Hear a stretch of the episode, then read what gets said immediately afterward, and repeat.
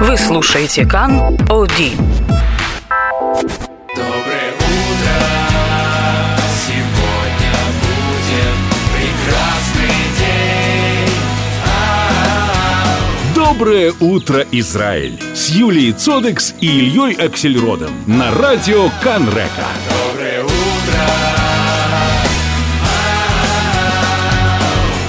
У нас на линии Милана Гитцин Адирам, основательница первого в Израиле передвижного музея «Зуму». Здравствуйте. Доброе Здравствуйте. утро. Перевозной музей, он, во-первых, первый единственный в Израиле, и он перемещается по разным точкам нашей страны. Да, мы едем каждый раз в, в другой город в Израиле. Мы называем это, это будет на английский сейчас, э, City Specific Museum. Музей, что работает с городом. Э, Мы не, не- мы не привозим тот же самый музей э, в каждый город, Да. но мы работаем в городе, и мы там делаем новый музей каждый раз. А, то есть своя экспозиция для каждого города, получается так. Да, да, Мгм. да. а о чем эти экспозиции? הנה אני עוברת לעברית. התערוכה משתנה ביחס ממקום למקום כי אנחנו לומדים את העיר ומבינים מה חשוב בעיר. Э, Экспозиция меняется от города в город, да, и представляет то, что, собственно... Находится в городе Находится и в затрагивает историю именно этого А вот города. кон- конкретный пример. В каких вы городах были, что אה, показывали? בעיר הקודמת שלנו הייתה העיר ערד. בערד למשל היו 40 אומנים שהציגו, חלק מהאומנים הם אומנים מקומיים, וחלק מהאומנים הם אומנים אה, מהשורה הראשונה בישראל בעצם, שמציגים בכל המוזיאונים הגדולים בארץ ובעולם. אנחנו תופרים תערוכה מיוחדת בנושא שרלוונטי לעיר. То есть в Всего, городе... да, было 40 художников, из них часть художников это были жители Арада и часть художников, которые именитые, которые выставляются Кстати, во может многих быть, и в Араде музеях. тоже есть именитые. Это- это- Да, Да-да-да. может быть, это одни и те же. Во многих музеях Израиля. э, Ну ладно, а где, а, а где, а где эти выставки проходят? Э, в- Вы в каждом городе выбираете подходящее помещение? כן, כל פעם זה בעצם במקום אחר. עכשיו אנחנו נמצאים בחצור הגלילית. בחצור הגלילית אנחנו נמצאים בהאנגר של 1,300 מטר, אה, מעל אה, מכללה, מכללה שעובדת. אה, Сейчас, э, сейчас музей находится в городе Хацора-Глилит. мгм. Это, по-моему, самый-самый север. Да. То есть А, с чуть- чуть- юга... чуть- чуть сам- южнее Кириат-Шмон, там. Да, с юга на север. И э, около, э, на- по сути, находится в здании колледжа местного. Этот, этот музей, Как- он уже работает, эта выставка Он уже уже открыта. работает, да, да. Он, уже, он уже открыт. Э, Тут И есть будет, у я нас, э, понимаю, до конца месяца, до 30 июня. בחצור הגלילית אנחנו בעצם מתעסקים בנושא של טקס או טקסים. מהמם. איך בעצם אה, אה, אה, טקסים נולדים במדינה, איזה נרטיב זה משרת, למה לייצר טקס, איזה סוג של חגיגות יש לנו בתור חברה. Угу. И... Э, выставка касается темы церемоний, как зарождаются церемонии разных народов, их роль, значимость. А я понимаю, что будут участвовать также представители Тубы-Зангари. Это бедуины. Выставка касается разных действительно культур, да, и будут там представ... представители э, не только э, там, израильских еврейских художников, это да? Не только, это не только художники, да, это да. современное искусство. То есть, это не будет то есть что можно еще увидеть, например, скульптуры? Разные инсталляции видео, Мгм. אה, אה, וידאו, אה, אה, מ- מיצג, מיצב, די. אינסטלציה, אינסטלציה, אינסטלציה. זה צילום, יש כל פוטוגרפיה. מיני. То есть זה- это фото, видео, инсталляции и картины в том числе. Э, Ну, мы называем все это художеством, так, сказать, так вот. Ом- Мгм. Оманут, оманут. Да. Оманут. Да. А Да. как это Творчество. происходит? То есть, например, вы объявляете о том, что будет выставка и просите людей э, поделиться материалами. Как вот э, на Да, деле у это нас, обстоит? אה, у нас есть всегда, אה, יש לנו קבוצה של אנשי מקצוע, ואנחנו בעצם מגיעים לאומנים ומכירים אותם ולומדים, ובעצם עושים תערוכה מיוחדת למקום.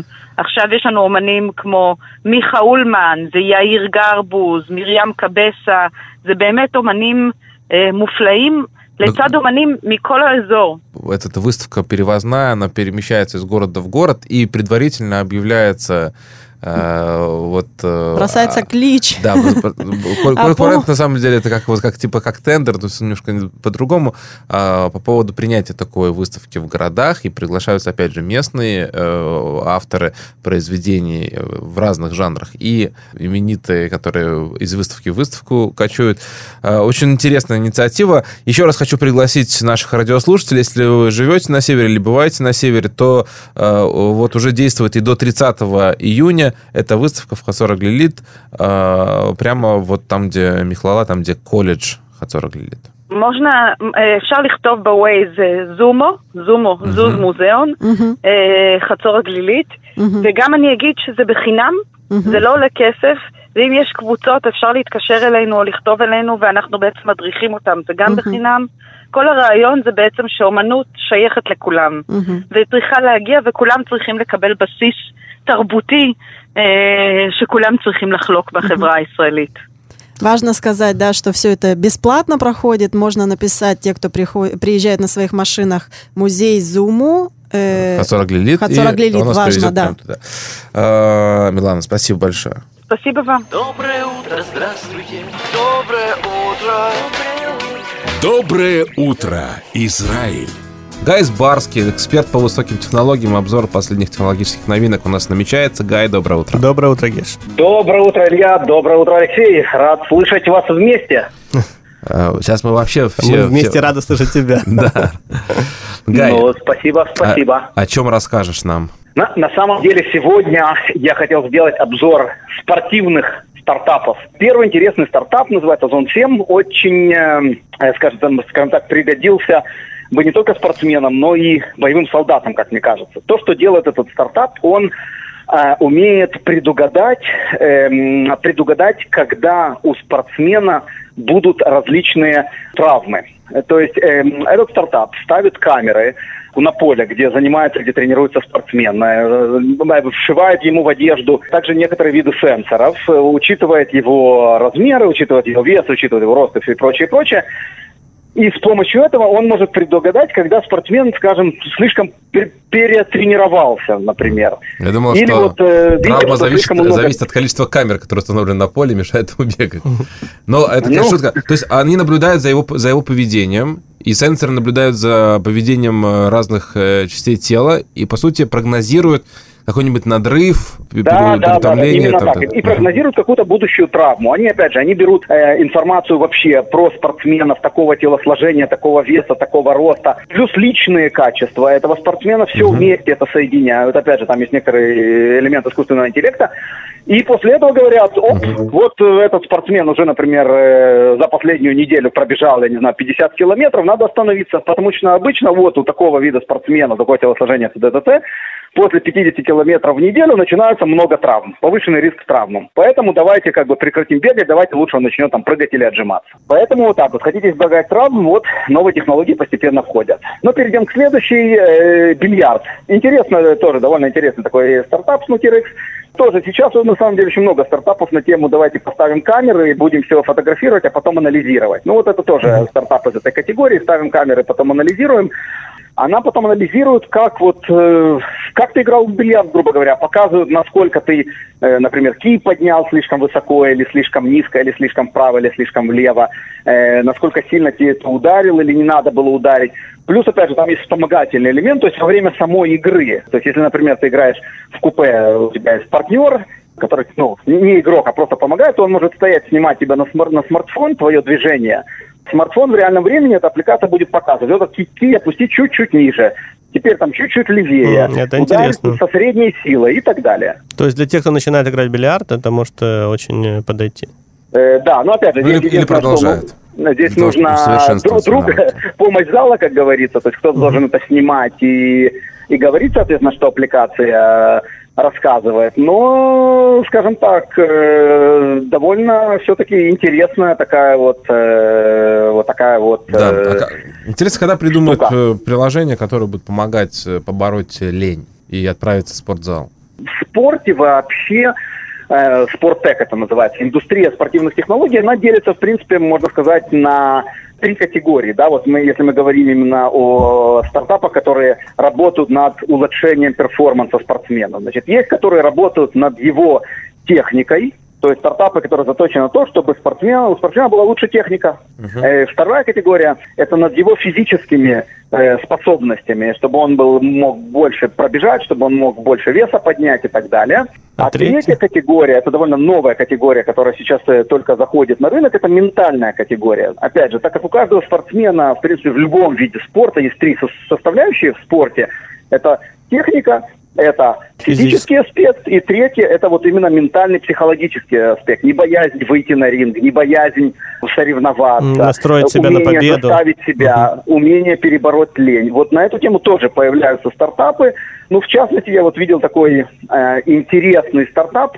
Это более-менее как такой разновидность, можно сказать, переносного полиграфа, то есть э, тоже некоторые датчики, сенсоры, которые одевает спортсмен на себя. И его тренер видит, э, ну, грубо говоря, ну, скажем так, психологическое состояние спортсмена. Вот он видит, что у спортсмена, например, повышенный, повышенный уровень тревоги, он видит, что что-то он неспокоен, он видит, что, например, там недоспал и прочее, прочее. И тренер, соответственно, с этим тоже может применять какие-то шаги. То есть, например, он видит много тревоги, иди отдохни, иди там попей водички, да, недоспал, иди поспи. В общем, сп- Э, э, спорт и технологии сочетаются. Это- Сочетаются. И, кстати, человечество все смелее идет в этом направлении. Вот свидетельство тому судьи ВАР, которые, например, да, добавляются на... Ну, смотри, футбольных смотри, полях. сейчас... И во время тренировочного говорят, процесса, да. Смотри, технологии в профессиональном спорте уже вошли довольно давно. То есть уже применяются очень обширно. Э, если вы видели на эту тему даже фильм очень хороший «Манибол» с Брэд Питтом, когда вот в бейсболе, например, начали применять первый раз технологии, различную математику, компьютерные программы. В профессиональном спорте технологии применяются давно и массивно.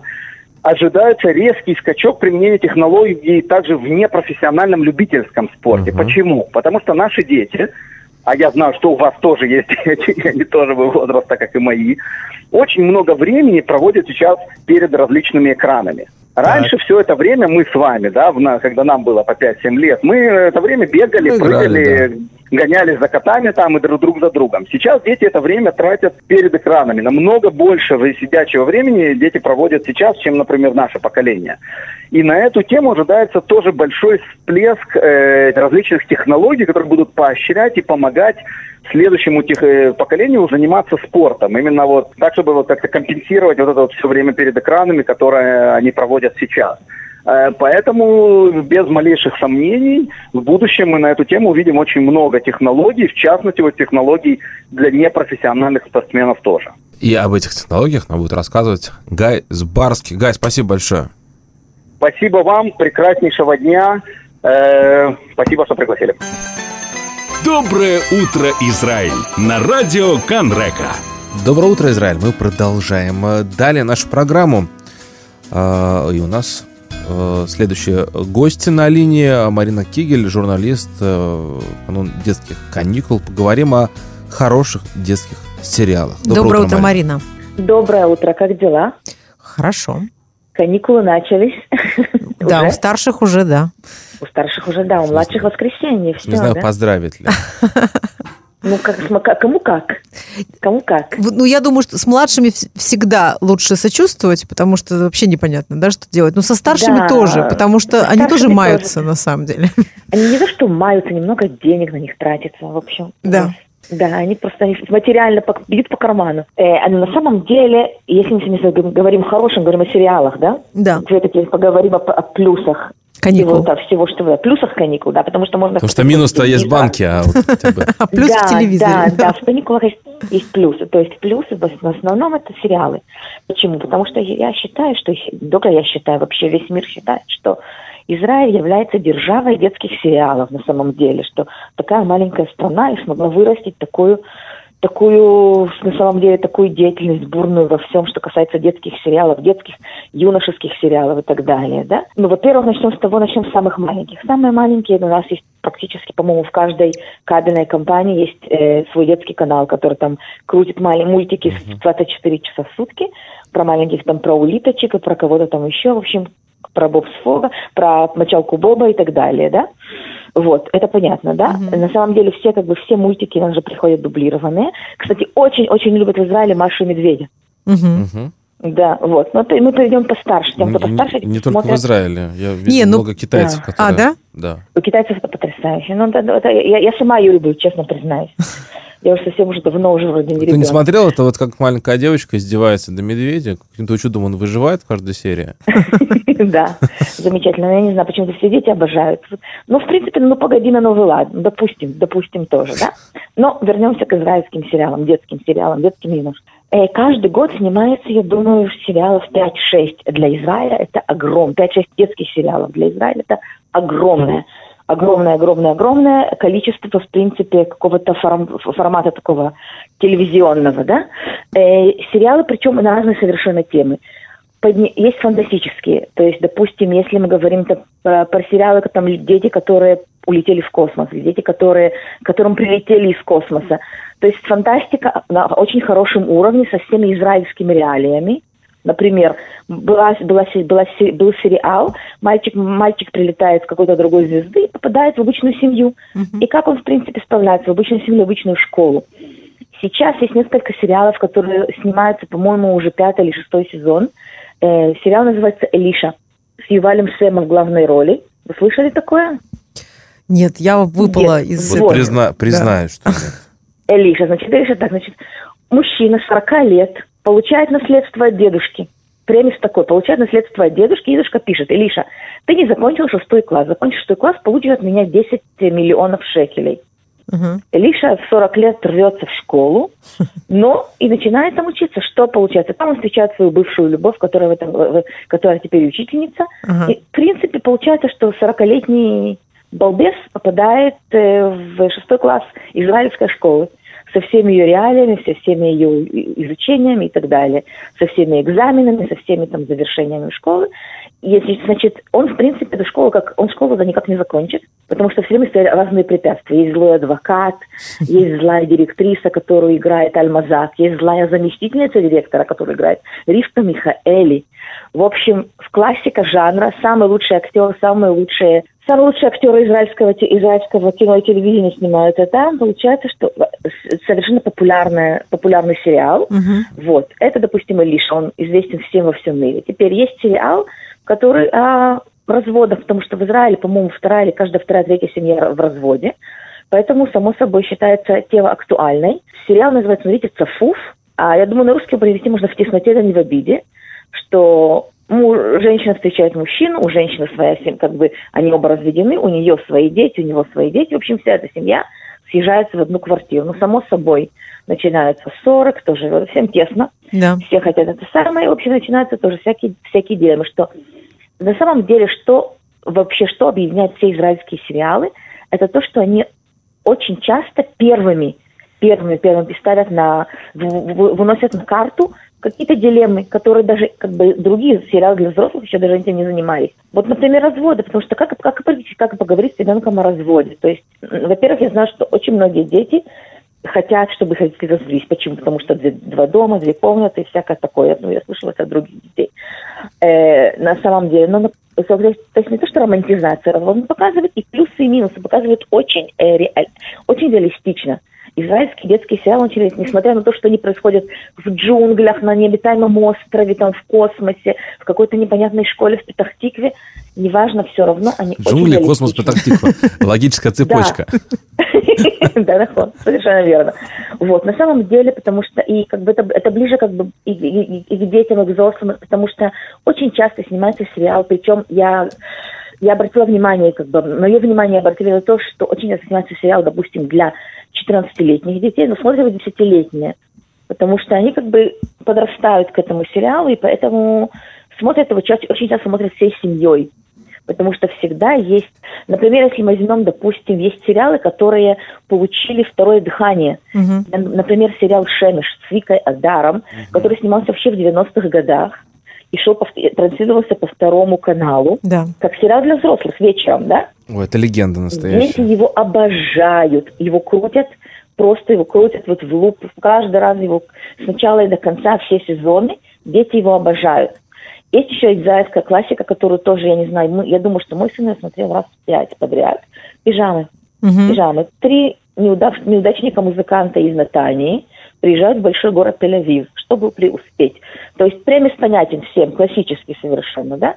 Вот, и начинают э, как бы пытаться достичь какого-то успеха, параллельно работая в, в, закусочной гамбургеров. В общем, все это очень-очень-очень... Э, Кстати, как звучит сказать, реалистично. Вот одно А? дело там из Алабамы перебраться в Нью-Йорк, завоевать Да. большой мир. Из Натании Да.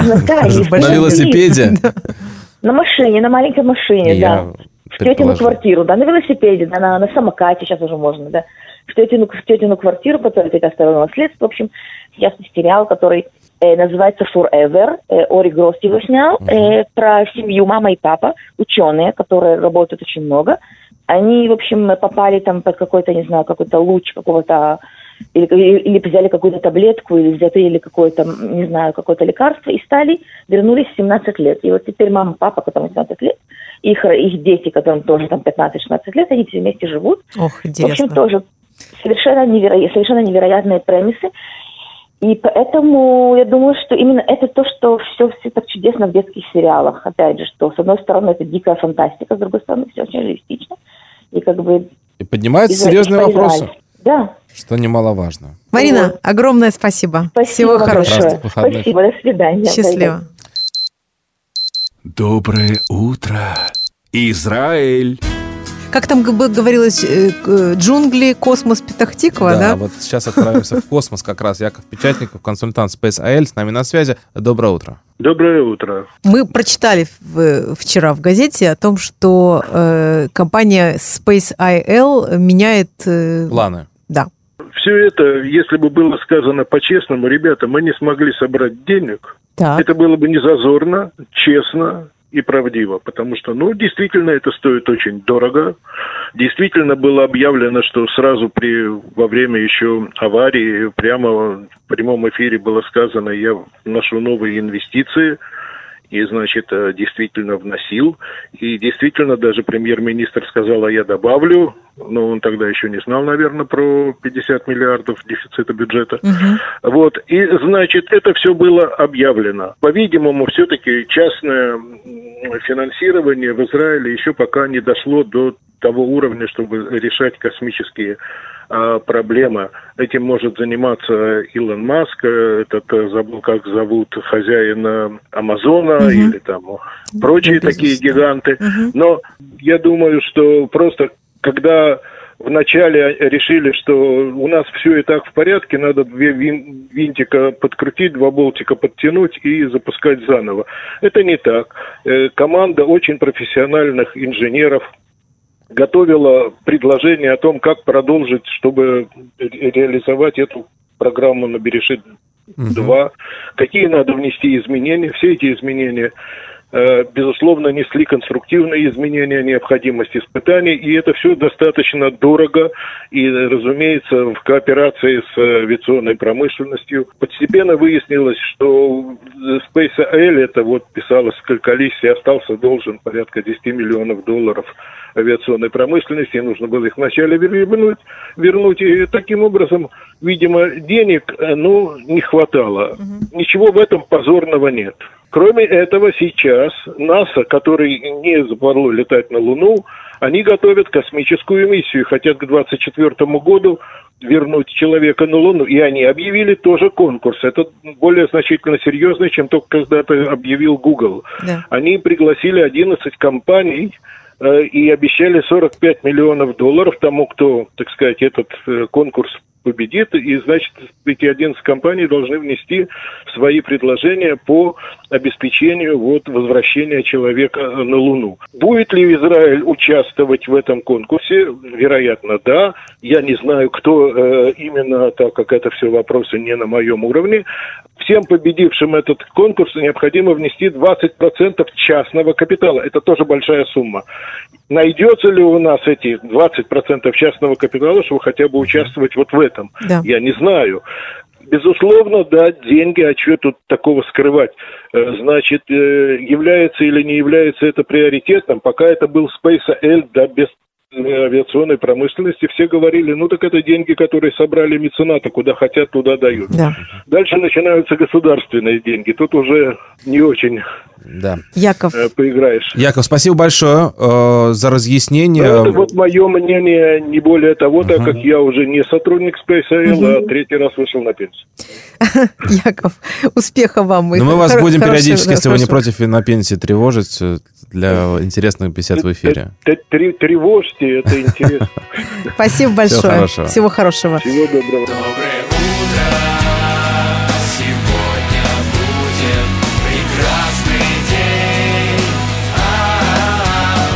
Доброе утро, Израиль!